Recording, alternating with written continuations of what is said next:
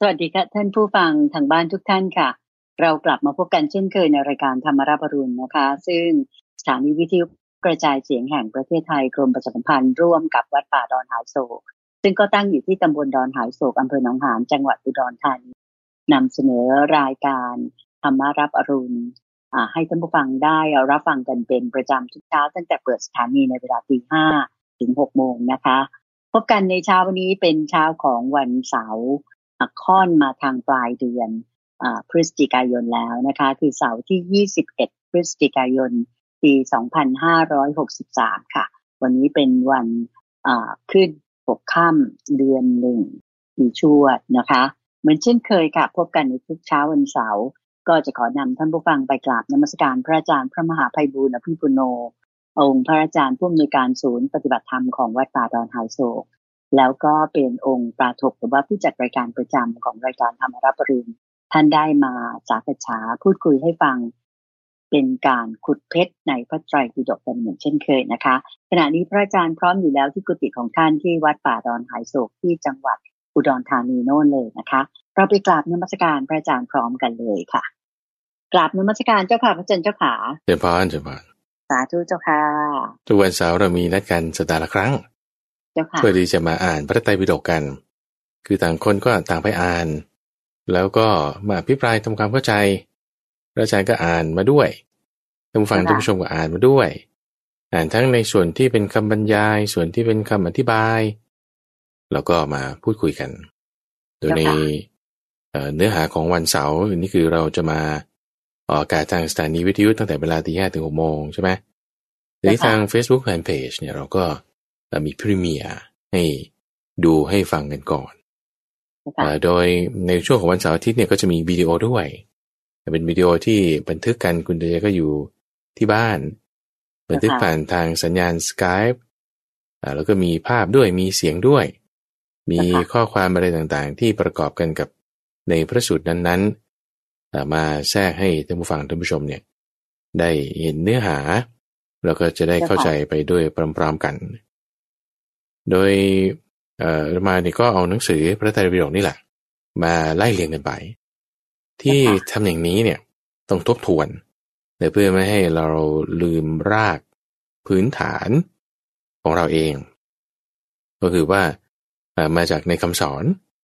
เพื่อที่จะไม่ให้มันเป็นมลทินเพื่อที่จะให้มีการศึกษาให้ดียิ่งขึ้นไปก็จึงเป็นการบังคับตัวเองว่าทุกสัปดาห์เราต้องมีการพูดถึงได้อ่านได้ทำความเข้าใจได้อภิปรายพูดคุยกันแล้วความรู้ของเราก็จะมีความต่อยอดกว้างขวางลึกซึ้งมีระเบียบแล้วก็เข้าใจได้ดีขึ้นทั้งนี้ทั้งนั้นเราก็ต้องไม่เลิกล้างการปฏิบัติเราก็ต้องนำธรรมะเข้าไปใช้ในชีวิตประจำวันไม่ใช่เพียงแต่เรื่องการศึกษาอย่างเดียว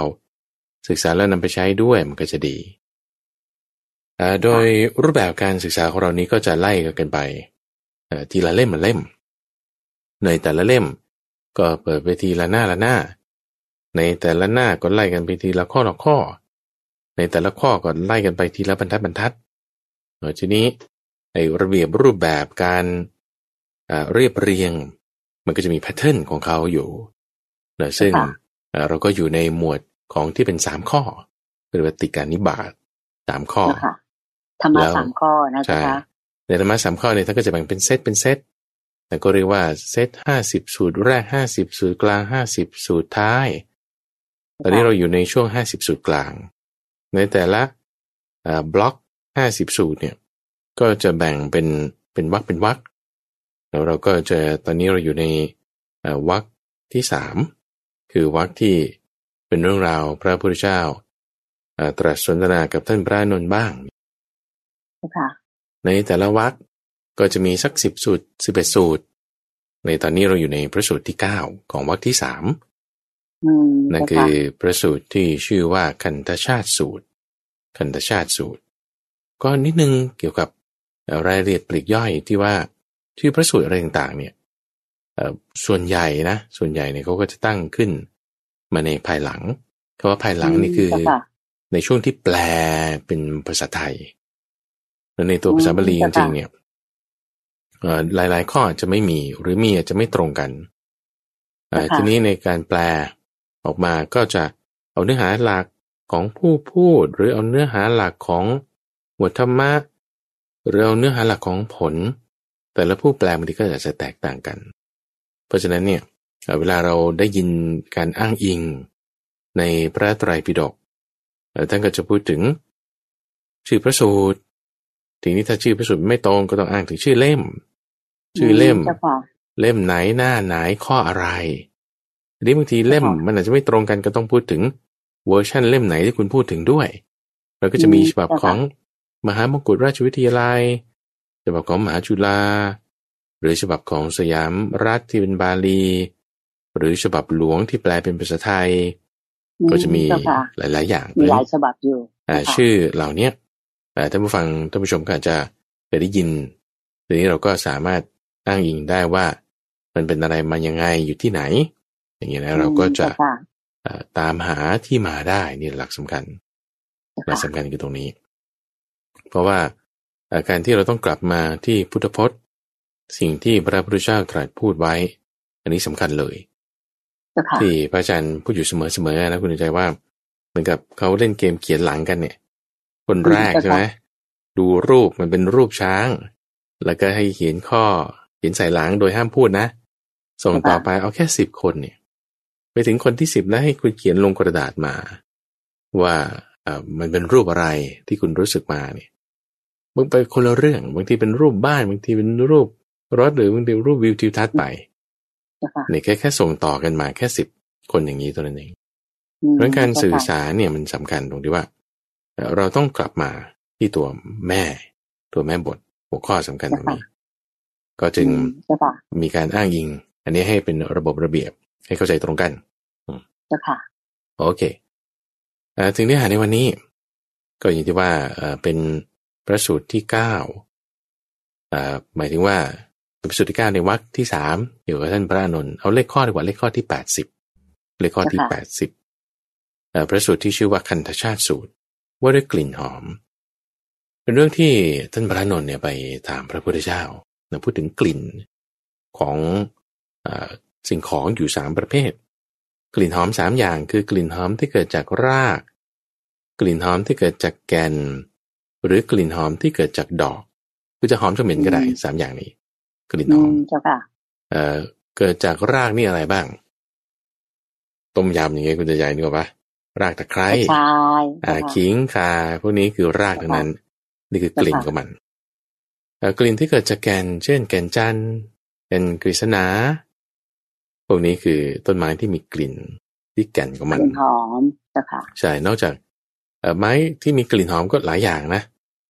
นอกจาก2อย่างนี้นี่มีอีก 3-4 อย่างก็นี่แหละคือจากแก่นมันแล้วก็อย่างที่3ที่ก็จากดอกแต่ดอกนี้ก็เยอะแยะมากมายเนาะดอกกุหลาบ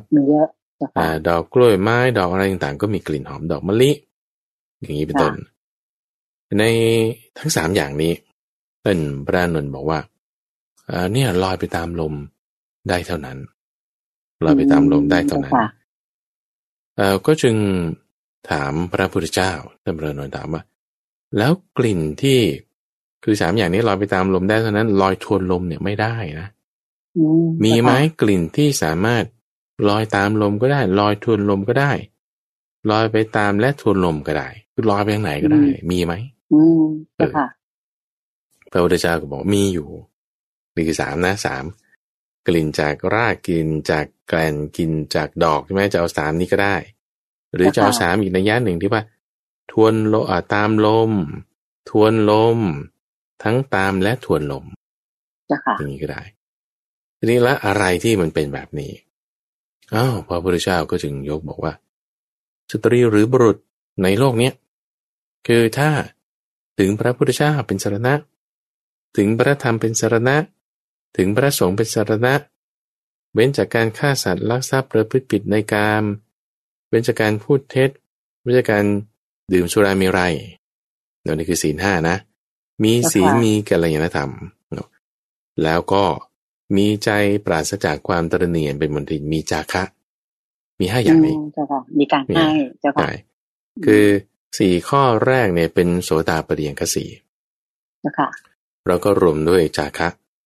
รวมด้วยจาคะพอใครก็ตามที่มีคุณสมบัติเรายก5ข้อนี้แล้วกันนะยก5ข้อคือถ้าจะแยกเป็น3มันก็จะเป็นศรัทธาศีลแล้วก็จาคะคือถ้าแยกเป็น3นะจะเอา3จับเนี่ยพุทโธธรรมโมสังโฆนี่รวมกันเรียกว่าเป็นศรัทธาศีลก็คือศีลใช่ไหมจาคะก็อันหนึ่งหรือถ้าจะจัดเป็น2ก็คือโสตาปฏิญญา4แล้วก็จาคะอย่างนี้ก็ได้เนาะทีนี้ในหมวดธรรมตรงนี้ที่ว่าใครสักคนใดคนหนึ่งเป็นผู้ชายหรือผู้หญิงไม่ได้มีสมาธิเลยนะคุณถึงพระพุทธธรรมประสงค์มีศีลแล้วก็มีการให้ทานมีศีลแล้วก็มีศรัทธาศีลจาคะใครก็ตามเนี่ยหมายถึงอาจจะเป็นคฤหัสถ์อาจจะเป็นสมณพราหมณ์เขาก็จะยกคุณของบุคคลนี้ว่าเนี่ยคนนั้นเนี่ยอยู่ในหมู่บ้านนั้นเนี่ยเขานับถือพระพุทธเจ้าแล้วเขาก็ให้ทานด้วยแล้วเขาก็มีศีลด้วยเกียรติศัพท์ของบุคคลเนี้ยก็จะฟุ้งกระจายไปแล้วไม่ใช่แค่สมณพราหมณ์คฤหัสถ์หรือว่าใครก็ตามยังรวมถึงเทวดาด้วยเทวดาก็จะกล่าวสรรเสริญคุณของคนเราที่เป็นแบบนี้ด้วยเนี่ยด้วยการที่แบบว่าปากต่อปากmouth to mouthคำเล่าไปนี่ตรงนี้มันจึงทวนลมได้ตามลมได้ทั้งทวนและตามลมได้เพราะฉะนั้นความดีของเรานั่นเองเข้าใจไหมจึงเป็นสิ่งที่จะกระจอนกระจายไปได้ทั่วทุกทิศทุกทางถูกไหมเจ้าคะใช่เจ้าค่ะเบสิกก็ทานหรือว่าคุณอยากยังให้ทานไม่ได้คุณก็ยังมีศรัทธาในพระพุทธพระสงฆ์เจ้าค่ะศรัทธาจะไม่ได้เต็ม100แต่ว่าก็มีสรณะ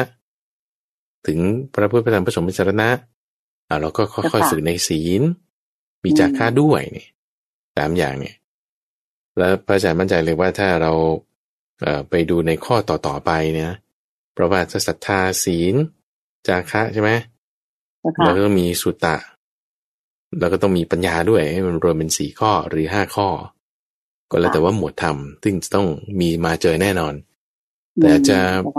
พูดถึงในคนละหัวข้ออาจจะไม่ได้พูดถึงเรื่องกลิ่นที่ทุนลงไปละอาจจะเป็นอย่างอื่นก็ได้เจ้าค่ะเจ้าค่ะโอเคในที่นี้ปรารภเรื่องราวที่ท่านพระอานนท์พูดถึงกลิ่น3อย่างกลิ่นจากรากแล้วกลิ่นจากแกนแล้วก็กลิ่นจากดอกของต้นไม้ต่างๆโอเค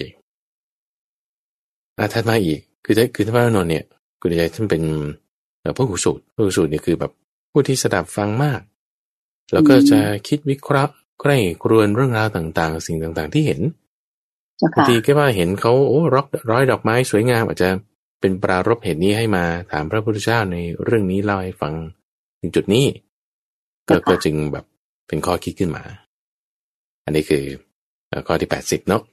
ข้อที่80โอเคต่อไปก็จะเข้าสู่ข้อที่81นะคะอาจารย์81เนี่ยว่าด้วยโลกธาตุขนาดเล็กชื่อประสูตรคือจุลนิกาสูตรจุลนิกาสูตรคือโลกธาตุขนาดเล็กมีสมัยนั้นท่านพระอานนท์ได้ฟังพระพุทธเจ้ามาก่อนนั้นเนี่ยหลายๆวันได้ฟังมาพระพุทธเจ้าเนี่ยเล่าให้ฟังเกี่ยวกับเรื่องพระพุทธเจ้าในสมัยก่อนๆต่างๆว่าท่านเป็นยังไงมีสาวกเป็นยังไงอะไรต่างๆเหล่านี้แล้วก็มีจุดหนึ่งที่ท่านเก็บมาคิดตำราเนี่ยเก็บมาคิดพระพุทธเจ้าเล่าให้ฟังถึงอัครสาวกของพระพุทธเจ้าสิกขีโอเคนะพระพุทธเจ้ามีหลายรูปนะมีพระพุทธเจ้าของเราตอนนี้คือท่านชื่อว่าโคดมโอเคนะโคดมพระพุทธเจ้าก่อนหน้านี้ก็จะมีเช่นกัสสปะโคนาคามนะอะไรต่างๆเนาะในวาระนั้นท่านก็มาใคร่ครวญอยู่ในสมัยของพระพุทธเจ้าสิกขีซึ่งมีสาวกของท่านรูปหนึ่งไม่แน่ใจว่านี่เป็นอัครสาวกหรือเปล่าน่าจะใช่อัครสาวกของพระพุทธเจ้าสิกขีชื่อว่าอภิภู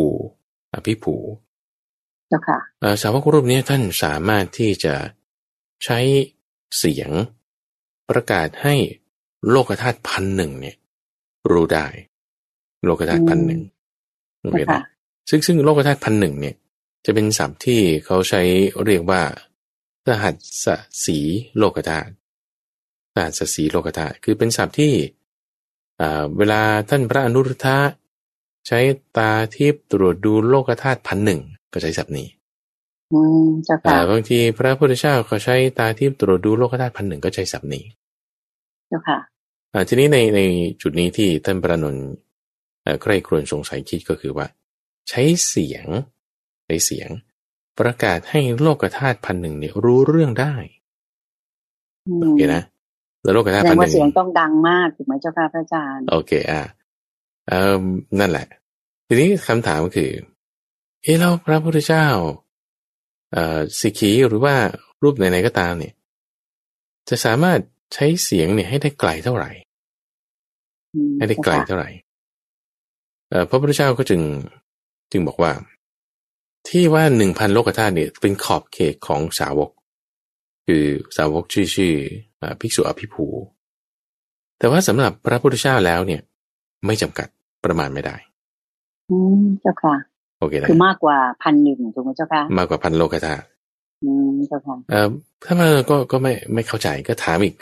ถามด้วยคำถามเดิมพระพุทธเจ้าก็ตอบเหมือนเดิมรอบที่2ท่านพระนงก็อาจจะไม่เก็ตนะอาจารย์ว่าอาจจะไม่เก็ตก็ถามอีกรอบที่3ที่มันเป็นยังไงก็ทำไมถึงจะมาอั้นหรืออั้นที่ 1,000 โลกธาตุแต่ว่าพระพุทธเจ้าได้ไม่จำกัดแล้วมันเป็นยังไงก็ถามอีกรอบที่3พระพุทธเจ้าก็ตรัสเหมือนเดิมท่านพระนนท์คือตรัสเพิ่มเติมในข้อที่3พระพุทธเจ้าบอกว่าเสียงที่ประกาศไปเนี่ยได้แค่สหัสสีโลกธาตุคือโลกธาตุ 1,000 ขนาดเล็กโลกธาตุ 1,000 ขนาดเล็กโอเคนะแต่พระพุทธเจ้าเนี่ยประกาศได้ไม่จำกัดท่านพระนนท์ก็จึงงั้นขอเจาะลงไปหน่อยว่าในที่ว่าโลกธาตุ 1,000 ขนาดเล็กเนี่ยมันเป็นยังไงโอเคแต่ที่ว่าโลกธาตุ 1,000 คือ 1,000 เนี่ยคือมันมีเล็กกลางแล้วก็ใหญ่เรื่องนี้จะเป็นหมวด3นะโลกธาตุ 1,000 เล็กโลกธาตุ 1,000 กลางโลกธาตุ 1,000 ใหญ่เพราะฉะนั้นตรงนี้พระอาจารย์จึงเข้าใจว่ามันน่าจะเป็นสำนวนมากกว่าที่เหมือนเราว่าโจร500โจร500เนี่ยคือไม่ได้หมายความว่าโจรมัน500คนจริงๆแต่มันจำนวนมาก500กลุ่มนั้นกับ500กลุ่มนี้มันจะไม่เท่ากันเพราะฉะนั้นตรงนี้เป็นข้อสมมติฐานนะซึ่งก็เคยอ่านจากครูบาอาจารย์รุ่นก่อนๆท่านก็ได้ตั้งข้อสังเกตเอาไว้ตรงจุดนี้ท่านหมายถึงว่าโลกธาตุ 1,000 มีอะไรบ้างแล้วก็คือเหมือนกับในวงโคจรของเราเนี่ยในระบบเขาเรียกว่าสุริยจักรวาลsystem ของโลกเราเนี่ยก็เรียกดาวนพเคราะห์นี่นะก็มี9ดวงมีพระอาทิตย์มีพระจันทร์อะไรอย่างเงี้ยนะอันนี้คือดวงนี่คือเซต1ทีนี้ที่ว่าโลกธาตุ 1,000 เนี่ยก็คือมีซิสเต็มอย่างเงี้ยพันซิสเต็มเจ้าค่ะโอเคดวงที่พันดวงดวงจันทร์พันดวงโลกเนี่ยก็คือมีพันอันอย่างนี้ก็คือจะต้องพูดถึงโลกกับพระอาทิตย์พันดวงดวงจันทร์พันดวงขุนเขาสิเนรุนี่หมายถึงโลกเนาะ 1,000 โลกชมพูทวีป 1,000 มีอัปราโคยานทวีป 1,000 อุตรากุรุทวีปมีบุพเวทหิทวีปคือมีทวีปอะไรต่างๆเนี่ยแล้วก็มีสวรรค์ชั้นต่างๆที่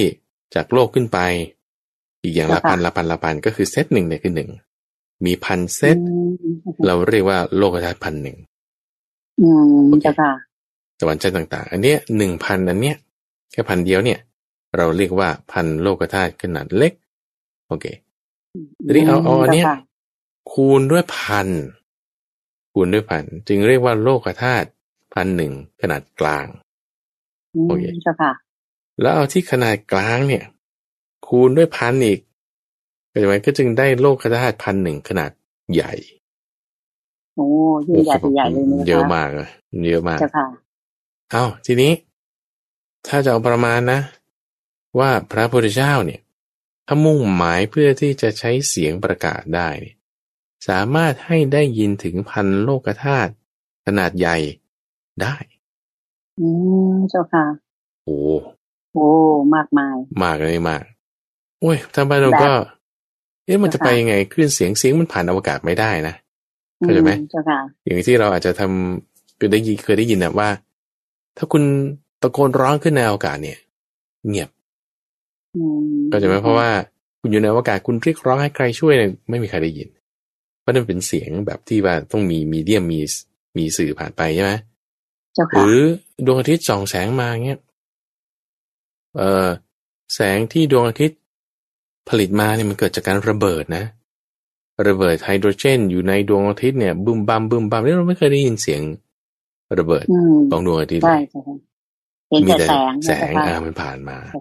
แสงผ่านมาตรงจุดนี้แหละที่พระพุทธเจ้า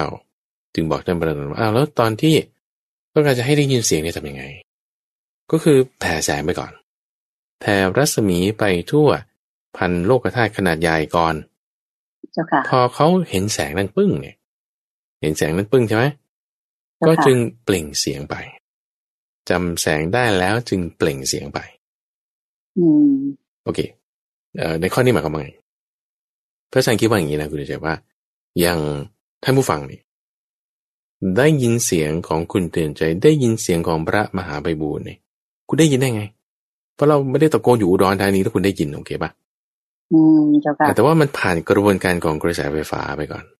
กระแสไฟฟ้าคือแสงนั่นแหละเห็นเนาะแล้วก็ผลิตตรงนั้นอีกทีหนึ่งคุณจึงได้ยินเสียงเจ้าค่ะนั่นคือมันเหมือนกับว่าแผ่แสงไปก่อนเนี่ยคือเหมือนกับส่งกระแสไฟฟ้าไปแล้วก็ให้กระแสไฟฟ้านั้นแปลงเป็นเสียงจึงได้ยินเสียงนาทีนั้นนี่คือตั้งเป็นข้อสังเกตนะว่าทำไมต้องมีกระบวนการแบบนี้ใช่อย่างเสียงเนี่ยมันไม่ได้ผ่านตามท่อนำเสียงแล้วคือเหมือนคุยกันในเรือดำน้ำอย่างเงี้ยไม่ใช่นะแต่ประเด็นนี่คือคุณผ่านสายโทรศัพท์ผ่านสายอินเทอร์เน็ตเนี่ยมันเป็นแสงผ่านไฟเบอร์ออปติกส์อย่างเงี้ยแล้วก็ไปถึงเครื่องอะไรของคุณแล้วก็ translate แปลงออกมาเป็นเสียงได้ยินได้นี่เป็นแบบนี้เพราะฉะนั้นมันก็จึงเป็นจุดที่ว่าโอ้ให้ได้ยินได้ปานนั้นนะเนี่ยไม่แบบไม่มีการอึดอัดอัดอั้นอะไรตรงนี้เลยมีในคำอธิบายตรงนี้ท่านยกอุปมาอุปไมยมาเปรียบเทียบคือทำไมถามกันทั้ง3รอบกว่าจะได้มาถึงจุดที่ว่าขนาดกลางขนาดเล็กขนาดกลางขนาดใหญ่นี่นะท่านเปรียบประมาณวิสัยของสาวกกับของพระพุทธเจ้าศาสดาแล้วเปรียบประมาณความสามารถนี่ในคำอธิบายนะอัตถกถาท่านเปรียบไว้ว่าเหมือนคุณเอาเล็บนิ้วนี่ที่เล็บก็ไม่ได้ยาวหรอกแล้วก็เกี่ยดินขึ้นมาช้อนฝุ่นขึ้นมาหน่อยหนึ่งเศษฝุ่นที่ติดปลายเล็บเนี่ยเปรียบเทียบกับพื้นปฐพีทั้งหมดนี่นี่คือวิสัยของพระพุทธเจ้าเราเปรียบเทียบกับวิสัยของสาวกนี่น้อยได้โลกธาตุ 1,000 ขนาดเล็กแต่ของพระพุทธเจ้าเนี่ยโหดได้ไม่ประมาณเอาประมาณเอาว่าเป็นโลกธาตุ 1,000 ขนาดใหญ่ก็แล้วกันเจ้าค่ะวิสัยคือความสามารถหรืออัธยาศัยของสาวกเป็นอย่างหนึ่งอัธยาศัยของพระพุทธเจ้าหรือความสามารถท่านเป็นแบบหนึ่งมากกว่าหรือเปรียบเทียบกับต้นตาลแล้วข้างในมันโพรงเป็นกรวงเป็นโพรงเอาโพรงในต้นตาลเปรียบเทียบกับอากาศที่เวิ้งว้างทั้งหมดโอ้โหมันเยอะมากมันเทียบกันไม่ได้เจ้าค่ะเหมือนอากาศที่อยู่ในลูกวงลูกหนึ่งกับอากาศที่อยู่ในโลกทั้งหมดโอ้มันเยอะกันมากเทียบไม่ได้หรือเปรียบเทียบระหว่างนกนางแอ่นตัวหนึ่งไปเทียบกับพญาครุฑที่บินได้วันละ150โยชน์หนึ่งนี่คือ16กิโลเมตรหรือเอาช้างมาตัวหนึ่งแล้วช้างมันมีงวงใช่ไหมเวลาช้างมันไปดูดน้ำมามันก็เก็บไว้ในงวงแล้วมันก็ไปปล่อยที่อื่นอย่างเงี้ยก็บอกว่าเอาน้ำในงวงช้างนี่ไปเทียบกับน้ำในแม่น้ำคงคาหรือแม่น้ำโขงหรือแม่น้ำเจ้าพระยาโอ้มันน้อยมากเปรียบเทียบกันยากหรือเอาน้ำในหลุมที่กว้าง8ศอกลึก8ศอกนี่ไปเปรียบเทียบกับน้ำทะเลในมหาสมุทรทั้งหมดน้ำ8ศอกนี่ก็อาจจะแบบ โอ่งแดงโอ่งแดงคุณจะเคยเห็นไหมมันโอ่งใหญ่ๆเลยนะเคยเห็นจ้ะค่ะอยู่ที่วัดป่าตะไนโศกก็มีเนี่ยเอาไปเปรียบเทียบกับน้ำทะเลในมหาสมุทรทั้งสี่เนี่ยโอ้มันไม่ได้ต่างกันมากเอาหรือท่านยกตัวอย่างอุปมาไว้ว่าเหมือนกับคนที่มีรายได้เพียงข้าวหนึ่งตะนานเดี๋ยวคุณวันนี้คุณทำงานเขาเลยให้ค่าจ้างคุณมาข้าวหนึ่งตะนานซึ่งเป็นอัตราการจ้างที่แบบว่าถ้าจะพูดก็คือเหมือนแรงงานขั้นต่ำมาแบบว่าดีๆหน่อยแล้วนะแรงงานขั้นต่ำขั้นดีๆหน่อยถ้าต่ำไปกว่านั้นเนี่ยก็อาจจะมีเป็นหนึ่งการกนิกหรืออะไรเงี้ยเราได้ข้าวหนึ่งตะนานแล้วคุณทำงานวันหนึ่งกับทรัพย์ของพระเจ้าจักรพรรดิโอ้ยทรัพย์ของพระเจ้าจักรพรรดินี่มีรัตนะ7อย่างมีฤทธิ์4อย่างแล้วยังมีนั่นนี่โน่นอีกเยอะแยะเนี่ยเจ้าค่ะอันนี้คือเปรียบเทียบกันต่างกันมากหรือว่าท่านเปรียบไว้กับปีศาจคลุกฝุ่นปีศาจคลุกฝุ่นเนี่ยก็คือเป็นเหมือนกับอสุรกายเป็นสัตว์ที่เรียกผุดเกิดขึ้นที่เป็นเทพชั้นจตุมหาราชิกาชั้นต่ำมากๆเลยไปเปรียบเทียบกับท้าวสกัดเทวราชท้าวสกัดเทวราชนี่คือพระอินทร์พระอินทร์นี่โอ้หลังการสูงสุดในสวรรค์ชั้นดาวดึงหรือเปรียบเหมือนกับแสงสว่างของหิ่งห้อยเปรียบเทียบกับแสงสว่างของดวงอาทิตย์โอเคนะอันนี้คือความสามารถที่เปรียบเทียบกันให้เข้าใจว่าโอ้ของพระพุทธเจ้านี่มากกว่ามากจริงๆว่าถ้าจะกำหนดว่ามันเท่าไหร่นี่มันกำหนดไม่ได้อะแต่ว่าพอให้กำหนดได้นี่ก็คือประมาณเนี้ยเนี่ยใช่แสนโกดเราจะเรียกว่าพันคูณพันแล้วพันคูณพันนี่ก็คือ1ล้านโอเคนะ1ล้านนี่ก็คือแสน10โกดแสนโกดท่านจึงใช้คำนี้ว่าเป็นแสนโกดจักรวาลเนี่ยจึงมีคำนี้ที่พูดถึงว่าขนาดใหญ่มากโอเคทีนี้พอเล่าถึงตรงนี้ท่านพระนนท์ก็จึงกล่าวขึ้นมาบอกว่าโอ้โหน่าจะจันจริงเนี่ยว่าพระพุทธเจ้าเนี่ยมีฤทธิ์มากพระพุทธเจ้ามีฤทธิ์มากเนี่ยเรามาเป็นสาวกของพระพุทธเจ้าเนี่ยก็โชคดีมากๆเลยโชคดีมากๆเลยทีนี้ในที่นั้นที่ท่านพระนนท์สนทนากับพระพุทธเจ้าอยู่เนี่ยมีภิกษุรูปหนึ่งชื่อว่าโลลุทายีซึ่งก็เป็นพระที่แบบเที่ยวชอบหาเรื่องพระนนท์น่ะอยู่เรื่อยโอเคนะคือแบบมีปัญหาจุดนั้นจุดนี้อยู่เรื่อยไม่ว่าจะเป็นต้นอาบัติของเกี่ยวกับผู้หญิงภิกษุณีอะไรต่างๆก็เจ้านี้แหละท่านพระโลลุทายีบางทีก็เรียกว่าท่านพระอุทายีนี่มีหลายรูปรูปนี้เขาเรียกว่าโลลุทายีแล้วมีการลุทายีอีกนี่รูปนี้คือโลลุทายีคืออุทายีแล้วก็ท่านก็มีเหมือนกับว่าไม่ค่อยชอบพระนนท์อยู่แล้วนะตั้งแต่สมัยไหนก็จึงทำการหักหานต้องการจะแบบพูดให้เสียน้ำใจหรือแบบพูดโต้ขึ้นมาหรือพูดให้ความเลื่อมใสที่ท่านพระนนท์มีว่าเนี่ยแล้วพระพุทธเจ้าเป็นแบบนี้แล้วพระนนท์เลื่อมใสแล้วมันไปเกี่ยวกันยังไงแล้วท่านได้ประโยชน์อะไรจากการเลื่อมใสในข้อนี้แบบพูดแบบหาเรื่องว่าอย่างนั้นเถอะนั่นแหละพูดแบบหาเรื่องขึ้นมาเหมือนกับว่าเปลวไฟเขาแบบสว่างวาบอยู่อย่างนี้ใช่ไหมก็พยายามจะไปเป่าเขาให้มันแบบวับลงหรือว่าให้ดับไปอย่างเงี้ยโดยคำพูดแบบนี้โอเคนะหรืออันนี้เขาเปรียบเทียบนะว่าลักษณะการกระทำของท่านพระโลลุทายีเนี่ย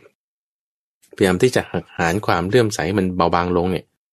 เหมือนพยายามจะดับเปลวไฟเหมือนพยายามที่จะเอาไม้ตีโคตัวที่กำลังเดินไปเหมือนกำลังเวลาคนที่ถือขาดอาหารไม่อย่างดีแล้วพยายามจะทำให้เขาล้มลงคว่ำลงด้วยการพูดหักหานแบบนี้ว่าแล้วท่านพระนนท์เนี่ยพระศาสดามีฤทธิ์อย่างเนี้ยแล้วท่านพระนนท์จะได้ประโยชน์อะไรก็เป็นของท่านแล้วท่านจะไปเกี่ยวอะไรอย่างเงี้ยพูดประมาณนี้นะพระพุทธเจ้าเนี่ยแบบแก้ต่างให้พระเจ้าแก้ต่างให้พระเจ้าเนี่ยมีความคิดว่าโอ้ยโลลุทายีไม่น่าจะมาพูดอย่างนี้หากน้ำใจงั้นเราจะช่วยแก้ให้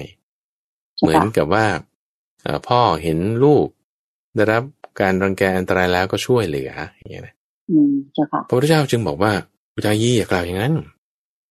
เพราะว่าถ้าอานนท์เนี่ย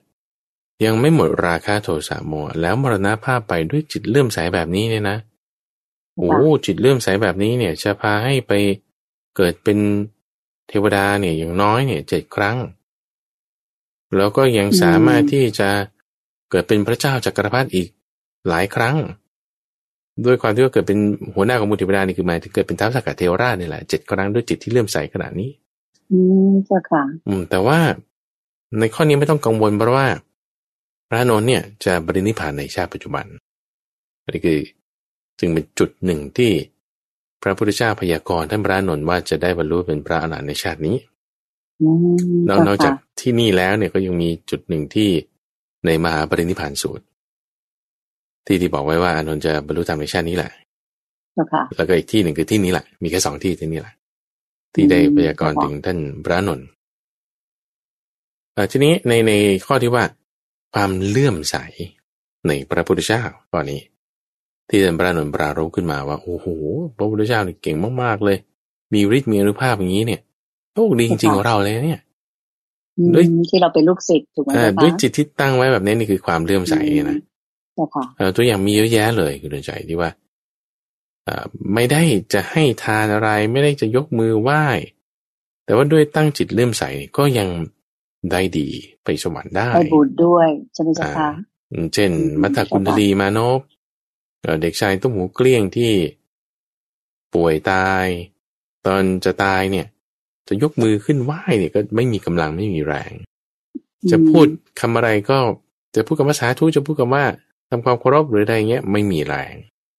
แค่ว่าตั้งจิตให้เลื่อมใสแวบเดียวก็ยังได้สมบัติคือได้สวรรค์สมบัติเป็นมาใช่ค่ะอันนี้ก็จึงประกาศถึงความเลื่อมใสของธรรมราชนด้วยใช่ค่ะโอเคนี่คือในข้อที่81จุลนิกาสูตร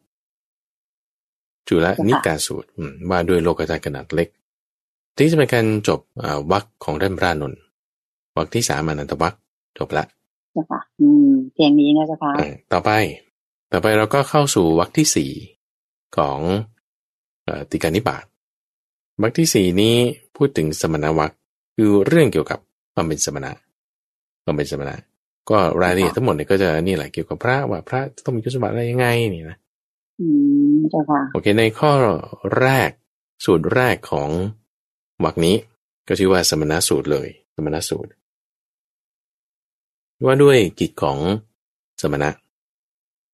ในเรื่องนี้ก็บอกกับภิกษุทั้งหลายไว้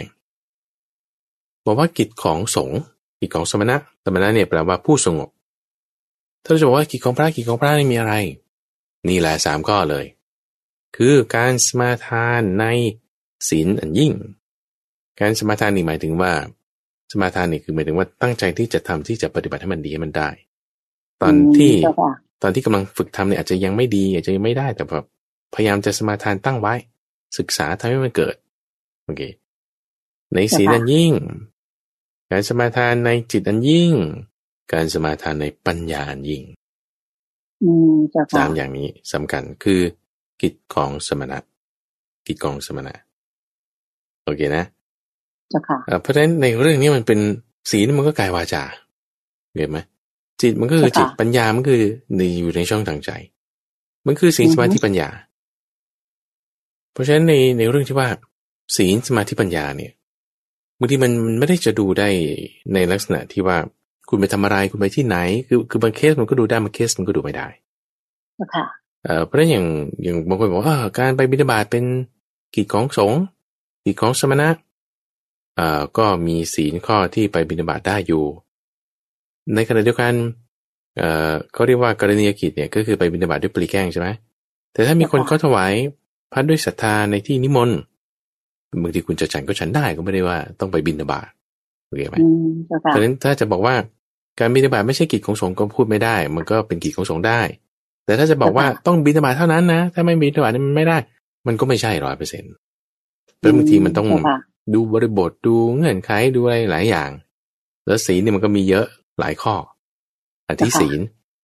ศีลที่เดี๋ยวเราจะได้พูดถึงในวันนี้ถ้าเวลาเราพอศีลที่เป็นเบื้องต้นพรหมจรรย์ศีลหลายแบบ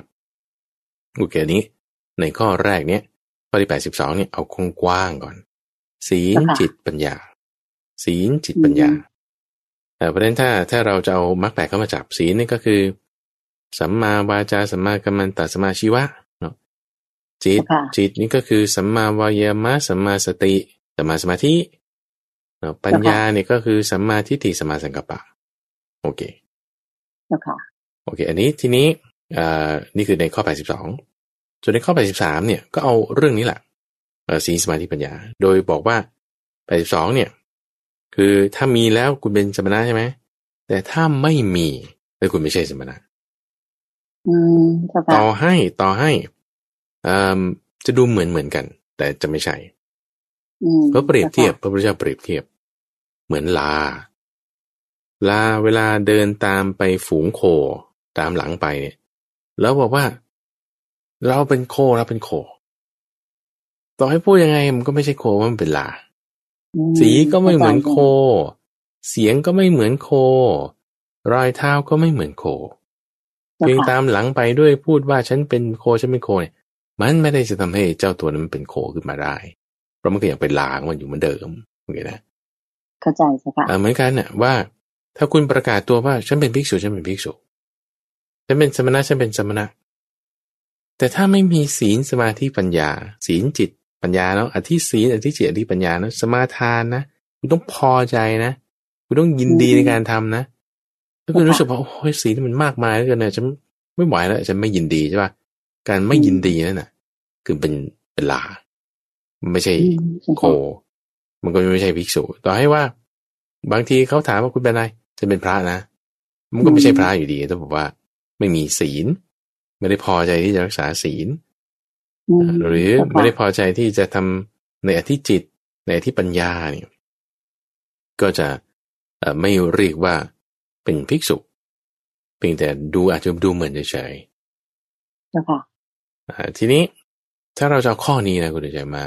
เปรียบเทียบกลับว่าฉันเป็นชาวพุทธเข้าใจไหมคุณเป็นชาวพุทธหรือเปล่าเมืองไทยเป็นเมืองพุทธหรือเปล่าแต่ถ้าเมืองไทยเมืองพุทธทำไมซ่องโสเภณีเต็มเมืองไทยเมืองพุทธทำไมโกงกันกว้างขวางเข้าใจไหมอันนี้มันเหมือนกับว่าแค่เป็นแค่ในนามเฉยๆใช่คือพูดเนี่ยไม่ได้ต้องการกระทบใครนะแต่ว่าให้คิดว่าใช่ก็ถ้าเราจะประกาศตนว่าเราเป็นชาวพุทธชาวคริสต์ชาวมุสลิมหรือชาวอะไรก็ตามอ่ะแล้วคุณปฏิบัติในทางคำสอนของนั้นๆเนี่ยมันดีป่านไหนเห็นไหมหลักแกนคำสอนคืออะไรถ้ายังงมงายอยู่เนี่ยมันไม่ใช่นะยังงมงายยึดติดใช้หอกคือปากทิ่มแทงกันอย่างเงี้ยมันไม่ใช่แต่คำสอนของพระพุทธเจ้าคือศีลคุณมีเปล่าสมาธิปัญญาคุณมีไหมถ้ามีแล้วกิเลสมันจะลดนะราคะโทสะมันจะเบาบางถ้ากิเลสยังหนาปัญญายังแบบเหมือนสัตว์สี่เท้ามันไม่ได้เรื่องเราต้องพัฒนาเนาะอันนี้คือท่านเปรียบเทียบให้ดูว่าสีก็ไม่เหมือนรอยเท้าก็ไม่เหมือนเสียงก็ไม่เหมือนแล้วจะลำพังด้วยแค่พูดตามไปเนี่ยมันไม่ได้อาจจะไม่ใช่ลำพังแค่เป็นในทะเบียนบ้านก็จะไม่ใช่ลำพังแค่ว่าให้ได้สิทธิ์หรือนับจำนวนประชากรมันก็ไม่ใช่มันอยู่ที่การกระทำของเรานี่สำคัญการกระทำอะไรนะในที่นี้ก็คือศีลจิตแล้วก็ปัญญาศีลจิตปัญญาโอเคก็มาถึงในข้อที่84ด้วยทีนี้ข้อ82ใช่ไหมใครเป็นสมณะใช่ไหมข้อ83ใครไม่เป็นใช่ไหมแล้วข้อ84เนี่ยก็คือว่าหน้าที่ที่ต้องทำท่านเปรียบไว้เหมือนกับกิจที่ชาวนาเขาต้องทำกิจที่ชาวนาต้องทำเนี่ยช่วงนี้เป็นช่วงเวลาที่เขาจะเก็บเกี่ยวOkay. ในช่วงเวลาที่เขาจะต้องเก็บเกี่ยวเนี่ยกิจที่เขาต้องทำเนี่ยก็คือก่อนที่เขาจะเก็บเกี่ยวได้เนี่ยเขาต้องมีการไถคราดพื้นที่นาโอเคเนาะหว่านพืชลงไปแล้วก็ไขน้ำเข้าบ้างไขน้ำออกบ้างคำว่าไขน้ำเข้าไขน้ำออกนี่คือบางทีฝนตกน้ำมันก็เกินคุณก็ต้องไขออกบางทีฝนไม่มีคุณน้ำมันน้อยคุณก็ต้องเอาน้ำเข้ามาสูบน้ำเข้าไปในการ3หน้าที่นี้ต้องเป็นสิ่งที่ต้องทำโอเคนะเปรียบเทียบกับมา อันนี้มันจะมี variation ของพระสูตรนี้ที่บอกว่าสามอย่างนี้เป็นหน้าที่ต้องทำแต่ว่าชาวนาเนี่ยจะไม่มีฤทธิ์หรืออนุภาพที่จะบันดาลได้ว่า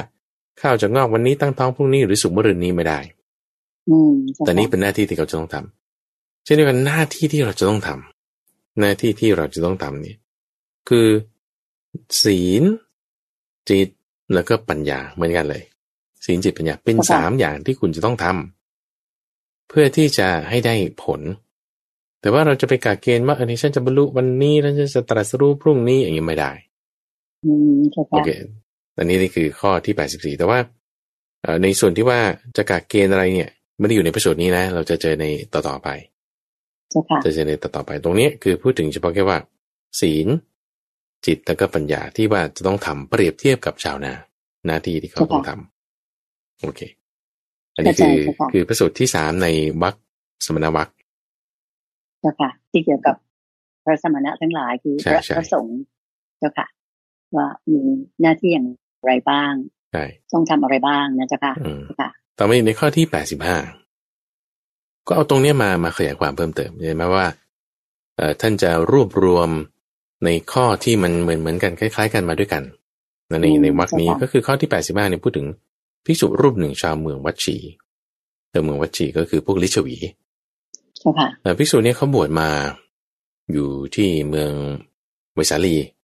แล้วก็อยู่ที่ป่ามหาวันพอศึกษามาทำความเข้าใจโอ้โหศีลมันเยอะมากเลยพระเนี่ยเป็นหลายร้อยข้อที่เขายกขึ้นมาสวดทุก15วันนี่มัน150ข้ออย่างน้อยยังมีข้ออื่นอีกเนี่ยโอ้มันเยอะเกินไปมันมากมันไม่ไหวถอยกำลังมีความคิดอย่างนี้แบบไม่ไหวแล้วมันเยอะเกินไปอย่างเงี้ยนะทั้งจำด้วยแล้วยังไงนะแล้วทำถูกทำผิดยังไงก็แบบว่าไม่ไหวที่ว่าอย่างนี้แบบท้อถอยหมดกำลังพระพุทธเจ้าก็จึงถามว่าเอาแล้วถ้างั้นเอา3ข้อได้ไหม150ไม่ได้เนี่ย3ได้ไหม3เหรอยังไงนะศีลจิตแล้วก็ปัญญาเอา3ข้อนี่พอได้3ข้อนี่ไม่ยากอย่างนี้นะก็บางทีท่านก็บอกว่าบางคนบอก100ข้อเนี่ยไม่ได้เอาข้อเดียวได้ไหมได้คือรักษาจิตอย่างเดียวบางทีท่านก็หมายเอาจุดนั้นคือลักษณะการพูดแบบนั้นก็มีซึ่งอันนี้รู้สึกเราจะได้เคยคุยกันในเอกนิบาตอยู่เรื่องแบบนี้นะดีว่ารักษาจิตอย่างเดียวก็มีทีนี้ในข้อนี้พูดถึง3อย่างคือศีลจิตแล้วก็ปัญญาถ้ารักษา3ข้อนี้ได้เนี่ยจะสามารถละราคะโทสะโมหะได้พอละราคะโทสะโมหะได้ก็จะไม่ทำกรรมที่เป็นอกุศลก็จะไม่ประพฤติสิ่งที่เลวทรามเพราะฉะนั้นมันอยู่ที่กำลังใจถ้ากำลังใจเราสูงคือกำลังใจเนี่ยเกิดมาจากความเพียรนั่นเองถ้าเราเห็นว่าโอ้150มันมากไม่ไหวจะทำไงให้มีกำลังใจดีขึ้นเราก็แบ่งในลักษณะที่เราจะให้มีกำลังใจสูงได้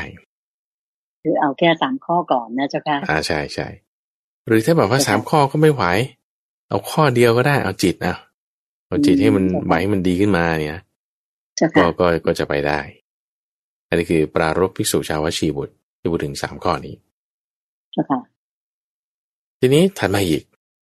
ก็พูดถึงเรื่องของคำว่าเสขะ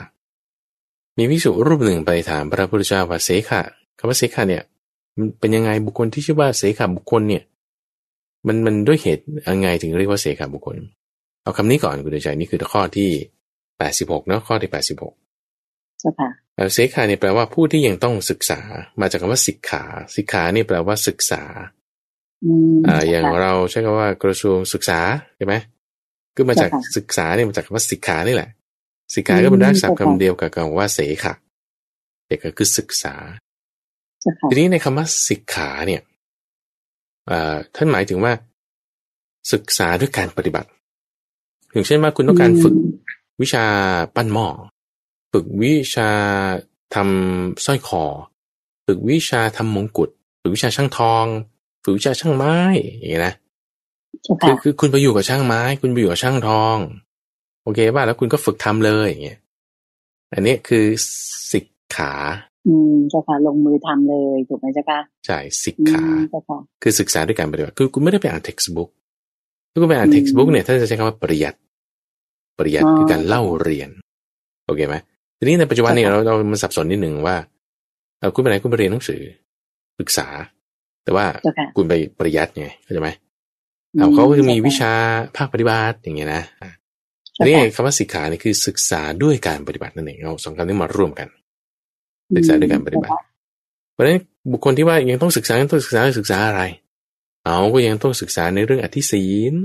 คือศีลอันยิ่งในเรื่องอธิจิตคือจิตอันยิ่งในเรื่องอธิปัญญาคือปัญญาอันยิ่งมันยังมีที่ยิ่งขึ้นไปยิ่งขึ้นไปที่ยิ่งขึ้นไปยิ่งไปคือไปตามทางที่จะมีองค์ประกอบประเสริฐ8อย่างรวมแล้ว3อย่างก็คือศีลสมาธิปัญญาศีลจิตปัญญาจุดหมายคือนิพพานก็จะทำให้เกิดญาณคือความรู้ในเป็นทางสายตรงคืออริยมรรคแล้วก็ให้เกิดปัญญาญาณแสงสว่างเกิดขึ้นได้นี่คือเสขสูตรเสขสูตรที่86ค่ะมีเวลาที่เราต่อจุดนี้ได้คุณใจที่ว่า150อยากจะพูดจุดนี้อยู่ในข้อที่87เนี่ยพระสูตรที่ชื่อว่าปฐมสิกขาสูตรและข้อ88ว่าโดยทุติยสิกขาสูตรพูดถึงไตรสิกขาสิกขานี่คือหมายถึงพูดเมื่อสักครู่เนาะสิกขา3การศึกษาศีลจิตแล้วก็ปัญญาเนาะทีนี้ใน150เนี่ยที่ว่ารวมแล้วล่ะมาเป็น3ใช่ไหมใน3ศีลจิตปัญญาแยกมาเป็น8ก็ได้ทีนี้ในส่วนที่ว่าแล้วจริงๆไม่ใช่ว่า150มันแค่ไปศีลอย่างเดียวไม่ใช่หรอแล้วจิตแล้วปัญญามันมาตรงไหนเห็นไหมเพราะว่าจิตกับปัญญาเนี่ยมันน่าจะอยู่ในส่วนของธรรมะธรรมะกับวินัยใช่ไหมพระพุทธเจ้าประกาศธรรมประกาศวินัยส่วนวินัยก็เป็นศีลไงส่วนธรรมก็คือสมาธิปัญญาไงแล้วที่ทำไมสิกขาบท150ที่เป็นศีลของพระที่ต้องยกมาสวดทุก15-15 วันเนี่ยนะเรียกเป็นสิกขาบทที่อยู่ในปาฏิโมกข์จำกัดบัญญัติไว้เป็นข้อเป็นข้อให้ปฏิบัติตามถ้าปฏิบัติไม่ตามแล้วก็จะมีกำหนดความผิดเอาไว้เนี่ยเจ้าค่ะเหมือนอย่างที่พระอาจารย์ก็จะต้องไปเขาเรียกว่าไปสวดปาฏิโมกข์ทุกวันพระถูกไหมเจ้าค่ะทุกๆ15 วันทุกวันพระใหญ่รวมพระใหญ่โดยใน150ข้อเนี่ยคือเป็นศีลล้วนๆทำไมมีเรื่องของจิตทำไมมีเรื่องของปัญญาด้วยก็ต้องอธิบายจุดนี้สักนิดหนึ่งว่าเวลาที่คุณจะรักษาศีลได้เต็มเนี่ยคุณจะรักษาศีลได้เต็มเนี่ยปัญญามันต้องมีพอประมาณกำลังจิตเนี่ยมันต้องมีพอประมาณไม่งั้นคุณทำไม่ได้ไม่งั้นมันจะทำไม่ได้คนที่จะมาแยกแยะผิดถูกผิดได้ว่าเอ้ยมีศีลหรือไม่มีศีลคุณต้องมีปัญญาแล้วระดับหนึ่งแต่มันอาจจะไม่เต็มมันพอประมาณโอเคเนาะคุณจะมารักษาไหมจิตมันไม่ให้แบบเราไปขโมยของไม่ให้เราแบบเราไปทำชั่วทำผิดเนี่ยจิตคุณต้องมีกำลังระดับหนึ่งนี่คือก็คุณมีจิตกำลังพอประมาณแล้วโอเคนะพอประมาณแล้วในที่เนี้ยท่านจึงเอาเรื่องสิกขา3มาจัดแบ่งเป็น3 หมวดศีลจิตปัญญาใช่ไหมโดยหมวดแรกพูดถึงคนที่ทำศีลให้เต็มทำปัญญาจิตและปัญญาได้พอประมาณศีลเต็มนะจิตปัญญาพอประมาณประเภทที่2คือศีลเต็มจิตเต็มคือสมาธิเต็มปัญญาพอประมาณพวกที่3คือเต็มทั้ง3อย่างศีลเต็มสมาธิเต็มปัญญาเต็มโอเคทั้ง3ประเภทเนี่ยทั้ง3ประเภทเนี่ยหมายว่า2ประเภทแรกเนี่ยอาจจะทำผิดสิกขาบทเล็กๆน้อยๆบ้างเหมือนกันใน150บางทีผิดพลาดได้แต่ว่าหลักๆที่มันสำคัญเป็นเบื้องต้นของปรมาจารย์เนี่ยเขาไม่ผิดต้องรักษาไว้แน่นอนถูกไหมครับใช่ๆที่ว่าเต็มเนี่ยคือตรงนี้คือเต็มศีลเต็มไงแต่อาจจะผิดสิกขาบทเล็กๆน้อยๆเช่นอาจจะดูการละเล่นเช่นที่แบ่งเป็น2ข้างดูบอลดูมวยมันก็ไม่ได้ผิดศีลใหญ่ๆก็ใช่ปะมันก็พอได้นะแต่จะต้องออกจากอาบัติเล็กๆน้อยๆบ้างอย่างเงี้ย แต่ว่าก็เบื้องต้นแห่งพรหมจรรย์เนี่ยไม่ผิดโอเคทีนี้พอศีลบริบูรณ์เต็มสมาธิพอประมาณแล้วก็ปัญญาพอประมาณนี่อันนี้คือท่านพูดถึงว่าเป็นบุคคลที่จะมีการตรัสรู้ในเบื้องหน้าเป็นผู้ที่ไม่มีทางตกต่ำเป็นผู้ที่เข้าถึงกระแสคือเป็นโสดาบันจะสามารถคือด้วยที่ว่าสามารถทำให้สังโยชน์3อย่างคือสักกายทิฏฐิวิจิกิจฉาศีลัพพตปรามาสสิ้นไปได้ด้วยศีลเต็มสมาธิพอประมาณแล้วก็ปัญญาพอประมาณโอเคคุณเอาใหม่นะคุณทำอธิศีลอธิจิตอธิปัญญาใช่ไหมทำ3อย่างนี้เนี่ยแล้วทำให้ศีลเต็มทำให้จิตพอปัญญาพอประมาณแล้วก็สมาธิพอประมาณจะทำให้เป็นโสดาบันใช่ค่ะที่ว่าสมาธิพอประมาณแล้วก็ปัญญาพอประมาณพอประมาณตรงนี้ที่ว่าปัญญาพอประมาณนี่จึงทำให้คุณละสักยทิฏฐิได้โอเคไหมจะเครื่องร้อยรัดอย่างแรกละได้สมาธิพอประมาณเนี่ยทำให้คุณละวิจิกิจฉาได้โอเคพอสมาธิพอประมาณคุณทำให้ไม่คุณละวิจิกิจฉาได้ศีลที่เต็มเนี่ยคุณจึงละศีลพัตตประมาได้โอเคเพราะฉะนั้น3ข้อในไตรสิกขาศีลสมาธิปัญญามันจึงมันละไอ้3ข้อในสังโยชน์รวมกันออกมาเนี่ยไม่ต้องได้เต็มก็ได้สมาธิไม่ต้องได้เต็มก็ได้ปัญญาเนี่ยคุณก็ละไอ้3ข้อนี้ได้แต่ศีลต้องเต็มนะศีลต้องเต็มมันก็จึงออกมาให้เป็นโสดาบันได้นี่คือกลุ่มแรกที่ศีลเต็มสมาธิพอประมาณปัญญาพอประมาณโอเคคิดว่าในเรื่องนี้คุณใจเราแบบพูดกันต่อไปได้ยาวอยู่พระอาจารย์คิดว่าอยากจะมาอธิบายเรื่องของไตรสิกขาตรงนี้มาซ้ำอีกในเอพิโซดต่อไปเพราะวันนี้เวลาเรามันใกล้จะหมดแล้วถ้าจะพูดถึงต่อไปมันจะไม่จบเอาว่าเราติดค้างข้อนี้ท่านผู้ฟังไว้ก่อนนะในข้อที่87ข้อที่87ของไตรสิกขาปฐมไตรสิกขาสูตรในติกานิบาตเพราะฉะนั้นก็ฝากเป็นการบ้านให้ท่านผู้ฟังด้วยท่านผู้ชมด้วยว่าเอ้าในเมื่อพระสูตรนี้มันยังไม่จบเนี่ยช่วยไปอ่านมาให้มันจบแล้วก็มาคุยกันดูใช่ไหมแบ่งกันเป็น3อย่างแล้วเนี่ยมันตรงกันไหมแล้วใน3ประเภท3อย่างเนี่ยมันก็ยังแยกย่อยต่อไปอีกใน2พระสูตรนี้เราก็จะมาพูดคุยกันในเอพิโซดต่อไปใช่ค่ะก็ตามรับฟังพระอาจารย์พระมหาไพบูลย์อภิปุโนได้ชี้แจงให้ฟังหรือเล่าให้ฟังกันอีกในช่วงของขุดเพชรในพระไตรปิฎกในเช้าของวันเสาร์สัปดาห์หน้านะเจ้าค่ะและถ้าใครจะฟังก่อนรอบพรีเมียร์ใน Facebook ของเราก็ค่ำคืนของวันศุกร์หน้าเช่นเดียวกันนะเจ้าค่ะเจ้าค่ะก็ถึงเวลาที่คิดว่าจะขอนำท่านผู้ฟังทางบ้านทุกท่านกราบขอบพระคุณและกราบนมัสการลาพระอาจารย์พระมหาไพบูลย์อภิปุโนและพระเดชพระคุณหลวงพ่อดร.สะอาดจิตโตภาโสหรือท่านพระครูสิทธิภากรท่านเจ้าอาวาสของวัดป่าดอนหายโศกองค์พระอาจารย์ใหญ่ของพวกเราทุกคนเพียงแค่นี้นะเจ้าค่ะขอกราบขอบพระคุณและกราบนมัสการลาเลยเจ้าค่ะพระอาจารย์เจ้าค่ะเจ้าพานสาธุเจ้าค่ะ